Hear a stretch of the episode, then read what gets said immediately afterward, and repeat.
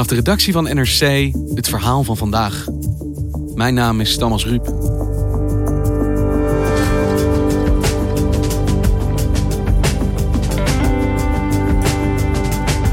Zaterdag was het dan eindelijk duidelijk. Joe Biden is verkozen als 46e president van de Verenigde Staten. The people of this nation have spoken. They've delivered us a clear victory. A convincing victory. Maar het duurt nog wel even tot de inauguratie op 20 januari. En Donald Trump lijkt zijn verlies intussen niet te willen onderkennen. If you count the legal votes, I easily win. If you count the illegal votes, they can try to steal the election from us. Verslaggever Marijn de Waal is in Delaware en ziet de grote vragen opkomen. Hoeveel macht heeft Trump op dit moment nog? En moet Biden wachten of kan hij nu al beginnen met de uitvoer van zijn plannen?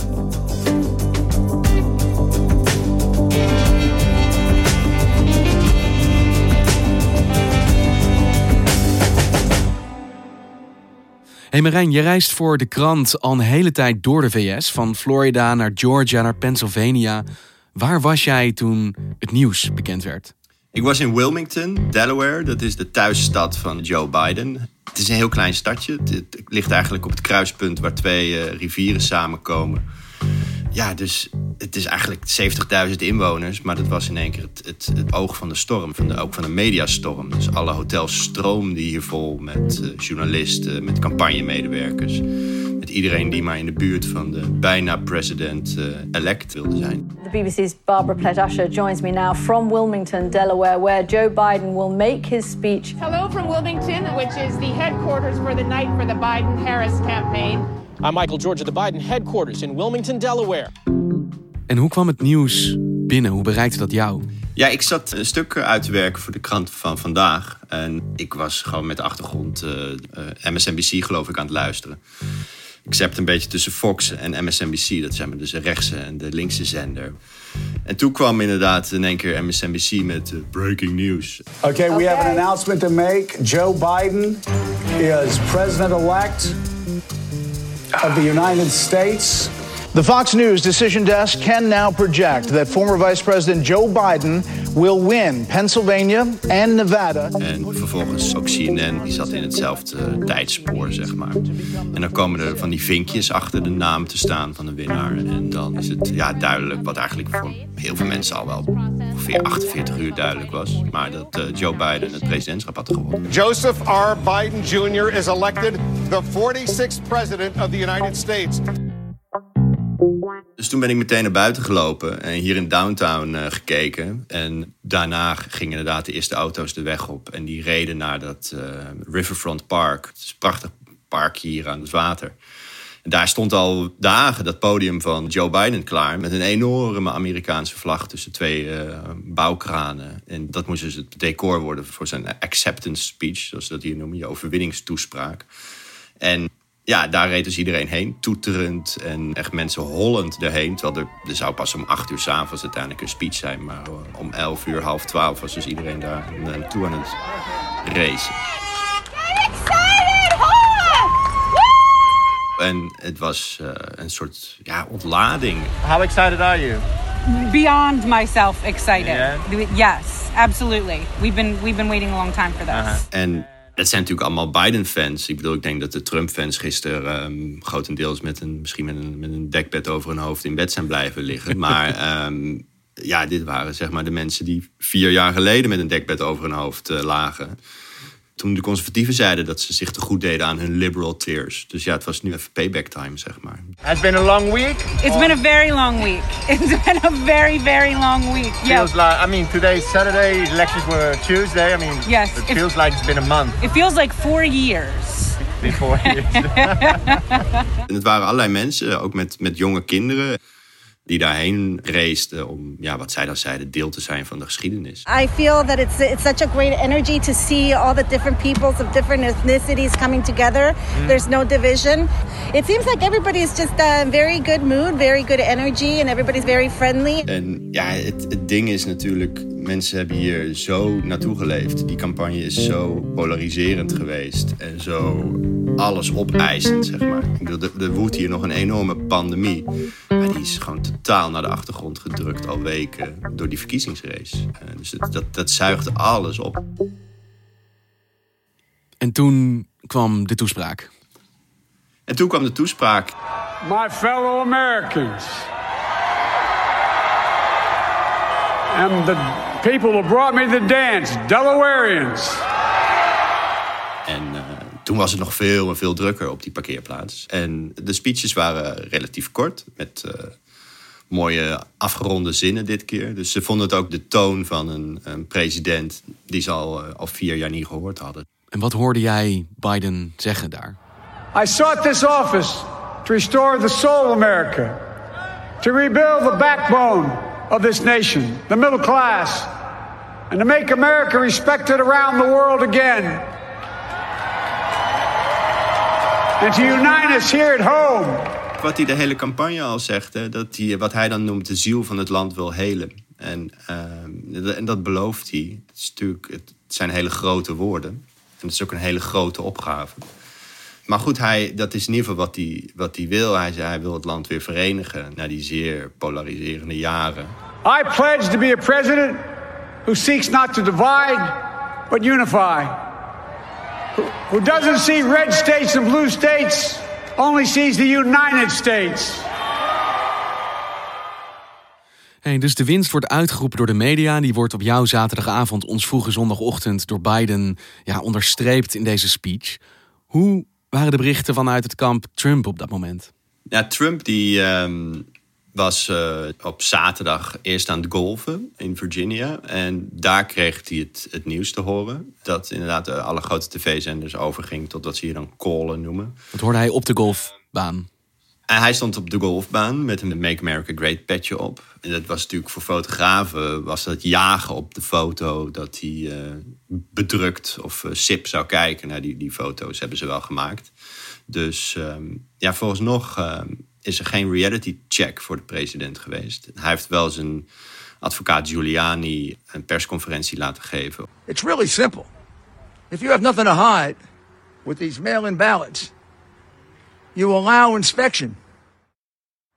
No Republican got a chance to look at that ballot. Some of the ballots you will see look suspicious. From very far away, they look like same pen, possibly, possibly same handwriting. We can't say that because we never got to see it.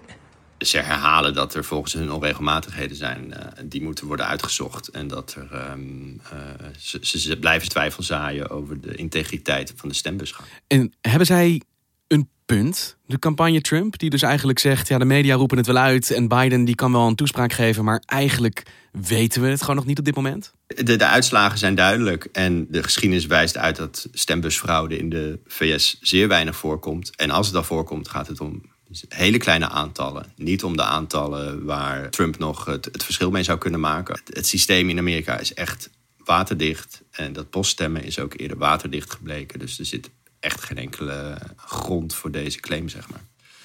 En ik denk ook dat er een, een soort lange termijn visie achter zit. Dat ze de legitimiteit van Bidens uitverkiezing nu al in twijfel willen trekken. Om ook het restsentiment bij hun achterban te voeden. En dat restsentiment kunnen ze mogelijk weer gebruiken later om ofwel een politieke doorstart te maken voor Trump. Of een van zijn kinderen misschien, waarover wordt gespeculeerd. Dat hij in 2024 Don Jr. of Ivanka de partij zal gaan leiden. Dus in ieder geval betrad Biden het podium zonder dat hij een telefoontje heeft gehad van Trump. Ja, dat is de traditie. Hè? Dus dat de verliezer een, uh, dat noemen ze dan een concession speech houdt. En ook natuurlijk even de winnaar de hand schudt, al is het maar via de telefoon. Uh, dus ja, dat, dat is niet gebeurd. En uh, het is de vraag of het de komende dagen nog gaat gebeuren. Maar Joe Biden heeft gewonnen. Er is geen reden, zeg jij ook, om te twijfelen aan die uitslag. Hoe gaat het dan vanaf nu verder? Ja, het is eigenlijk allemaal heel ouderwets geregeld in de VS dat het nu nog ruim twee maanden duurt voordat de nieuwe president op 20 januari om noon de eed zal afleggen uh, voor de opperrechter van het Hoge Gerechtshof. En dan officieel de nieuwe 46e president is van de VS. Dus daar zitten twee maanden tussen. En dat is een periode die stamt nog uit de tijd dat dit een land was van de paard en de postkoets. En dat al die kiesmannen en andere congresleden fysiek gewoon vanuit dit onmetelijke land naar Washington moesten kunnen reizen en daar op tijd zijn. Dat is de reden. Dat is de reden. En dat hebben ze. Eerst was het nog langer, maar ze hebben het ooit midden in de grote depressie hebben ze het aangepast. Zodat de nieuwe president, uh, Roosevelt, dat hij toch snel kon uh, beginnen, zeg maar. Dus ja, dat is nu eigenlijk de vraag opnieuw van... moet het niet wat korter gemaakt worden? Omdat we midden in een pandemie zitten die gierend uit de klauwen loopt. Uh, het wordt winter. De, de besmettingen verdubbelen nu elke twee weken. Is er niet weer sprake van zo'n noodsituatie... zoals destijds in de grote depressie? Ja, daarvoor zou consensus moeten zijn tussen de twee grote partijen om de grondwet aan te passen. En die zie ik in de verste verte niet. Nee, want deze lange overgangsperiode is dus eigenlijk een hele oude, misschien wel archaïsche traditie. Maar ja, dat is natuurlijk in geen enkel opzicht een traditionele verkiezing gebleken. Hoe problematisch is het dat er zo lang tussen zit op dit moment? Ja, Biden zei tijdens het laatste tv-debat met Trump, uh, sprak hij over een dark winter. We're about to go into a dark winter. A dark winter. And he has no clear plan, and there's no prospect that there's going to be a vaccine available for the majority of the American people before the middle of next year. Zeker in het noorden van het land, waar het altijd kouder is. En waar een paar superspread events zijn geweest. Ja, daar, daar loopt het echt heel hard op nu. En ik bedoel, als het in dit tempo blijft verdubbelen, zeg maar, ja, dan kan je echt op een aantal besmettingen per dag uitkomen van meer dan een paar miljoen. En ja, dat kan geen enkel zorgstelsel aan. Want Biden zegt: corona is even mijn grote prioriteiten en dat is wat nu moet gebeuren. En tegelijkertijd is hij niet geïnstalleerd. Het is die transitieperiode. Want kan hij in de tussentijd wel iets ondernemen? Wat is zijn positie nu? Ja, hij kan natuurlijk kabinetsbenoemingen gaan aankondigen. Dus ik zeg, ik wil die minister op financiën gaan zetten. Ik ga die minister op uh, gezondheidszorg zetten. Uh, dat soort dingen kan hij allemaal aankondigen. Maar die mensen hebben geen effectieve macht... totdat ook uh, de president echt geïnstalleerd is. Het enige wat hij kan doen is eventueel van die COVID-richtlijnen aankondigen... die wat meer gebaseerd zijn op de best beschikbare wetenschap, zeg maar. En dan hopen dat op een lager niveau autoriteiten daar wel uh, naar zullen luisteren. Maar goed, het zal dus heel raar zijn dat je nog een president hebt die zegt van... Uh, nee, we gaan niet opnieuw in lockdown, want dat duwt het land in een nieuwe recessie. Terwijl de inkomende president misschien oproept dat gouverneurs daar wel al toe overgaan. Dus op elk beleidsterrein is Biden eigenlijk heel erg beperkt in zijn mogelijkheden tijdens deze transitieperiode. Hoe zit het dan andersom? Wat kan Trump in de tussentijd ondernemen nu hij nog wel president is? Ja, kijk, klassiek wetgevend kan hij niet zoveel doen, omdat het, het congres, dus de Huis en de Senaat, zijn ook opnieuw gekozen, deels. En um, dat treedt pas aan in uh, begin januari. En zit nu in een soort sessie waarin ze amper serieuze besluiten kunnen nemen.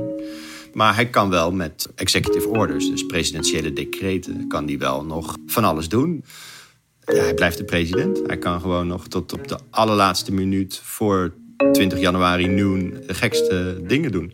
Hij kan onder andere ook gratie gaan verlenen. Hè. Dus uh, dat is ook een traditie eigenlijk om in de slotdagen van je presidentschap nog wat uh, presidentiële pardons uh, eruit te strooien. Wat houdt dat precies in? Nou ja, gratie verlenen is, is een. dat mag de president gewoon, dat staat in de wet, dus is niks illegaals. Maar goed, je kan natuurlijk iemand gratie verlenen die bijvoorbeeld vastzit op, vanwege een gerechtelijke dwaling of onevenredig hard gestraft is. Maar je kan ook een vriendje natuurlijk gratie verlenen. Clinton deed dat in 2000. Een bevriende zakenman van hem eh, die vast zat voor belastingfraude. Mark Rich gaf die op de valreep nog even gratie. Dat was heel omstreden. En Trump zou dat nu ook kunnen doen met de mensen uit zijn eigen entourage. Die zijn veroordeeld omdat ze in het Ruslandonderzoek tegen de lamp liepen. Dat soort dingen zijn allemaal nog mogelijk. Maar hij kan in principe iedereen in zijn omgeving gratie verlenen. Behalve dan zichzelf. Nou, dat laatste is de vraag. Omdat, uh, daar wordt wel over gespeculeerd, hè, dat hij zichzelf een soort uh, preemptief, een soort get-out-of-jail card uh, gaat geven. Is dat een mogelijkheid? Nou ja, daar zijn de juristen het nog niet helemaal over uit. Er is ook een speculatie dat hij een andere truc uithaalt, namelijk aftreden. Dat kan. En dat dan Mike Pence hem opvolgt als vicepresident. Die wordt dan heel eventjes de echte president. En die verleent hem dan gratie. Omdat je niet jezelf gratie zou kunnen verlenen. spelen ze een soort haasje over en dan uh, doen ze het op die manier. Maar het klinkt als een behoorlijk ingewikkeld, ingenieus scenario. Kan dit ook echt? Ja, het is een bizar scenario. Ik, ik ben ook Latijns-Amerika-redacteur. Dit is echt eerder een scenario dat ik in Nicaragua of Venezuela zou verwachten of zo. Niet in de Verenigde Staten van Amerika. Maar ik, het, is, ja, dit staat voor Trump gewoon heel veel op het spel. Ik bedoel, uh, hij kan gewoon echt in serieuze juridische problemen raken. En dat verklaart denk ik ook deels zijn halstarrigheid om afstand te doen van, uh, van de macht. Of in ieder geval de verkiezingsuitslag al te accepteren. Ik zou echt op dit moment niet zoveel uitsluiten. Wat hangt hem dan mogelijk boven het hoofd? Het voornaamste wat eigenlijk speelt bij hem is vragen over zijn uh, belastingaangiftes. En daarnaast, ja, er zou mogelijk ook geknoeid zijn met campagnegelden in de campagne van 2016. Dus dat soort dingen, ja, dat kan hem allemaal nog achtervolgen. Hey, we hebben het nu over gratie, over wat Trump wel nog zou kunnen. Maar tegelijkertijd zegt hij zelf dat hij bij elke mogelijke rechter de verkiezingsuitslag nog aanvecht. Wat kan hij op dat front nog doen in deze dark winter? Ja, ik sprak daarover met een advocaat in Florida... die betrokken was geweest bij al die rechtszaken... die twintig jaar geleden daar werden gevoerd... Hè, over, de, over het stemmen tellen. En hij zei, wat je als advocaat doet in zo'n geval... is zoveel mogelijk stront tegen de muur aangooien... en gewoon kijken wat blijft plakken. Dus ja, dat is wat, wat je moet doen. Ja, de vraag is dus ook al doet hij het niet zelf misschien? Of op een gegeven moment genoeg mensen vanuit zijn omgeving of vanuit zijn partij wel zeggen: dit wordt hem gewoon niet. Geef op. Ja, dat is heel erg de vraag. Of dat besef de komende dagen, weken indaalt. En wat daar dan de aanleiding voor moet zijn. Kijk, die rechtszaken die kunnen nog uh, weken gevoerd worden. Dat is ook hoe hij eigenlijk altijd heeft gehandeld. Hè? Ik heb de nacht voor de presidentsverkiezingen een nachtje in een van zijn hotels geslapen in Miami, Doral. Dus een fantastische golfbaan ligt erbij. Ik kan niet golven, maar ik vond het wel heel mooi uitzien. En uh, dan krijg je dus je kamersleutel en dat zit in zo'n papieren mapje. En daar staat dan aan de binnenkant never settle. Dus uh, schik nooit, leg je nooit ergens bij neer. Ja, dat is zijn lijfspreuk in het zakenleven geweest. En ik ben heel benieuwd of dat ook zijn lijfspreuk als politicus zal worden. Wat verwachten de mensen die hij sprak in Wilmington daarvan? Were you any in, any time in doubt after the election night, or yes, really? Because um, um, his games of manipulation and the way he always likes to cheat. Uh-huh. so, yes, until actually, I think until January twenty first, I will be um, questioning. yeah, really? Well, unfortunately, he's still going to be around until then, and we he can do more damage. Unfortunately. So you're too scared to be excited. Oh no, I'm excited. Okay. And hopefully he just stays at the golf course. okay, golf away.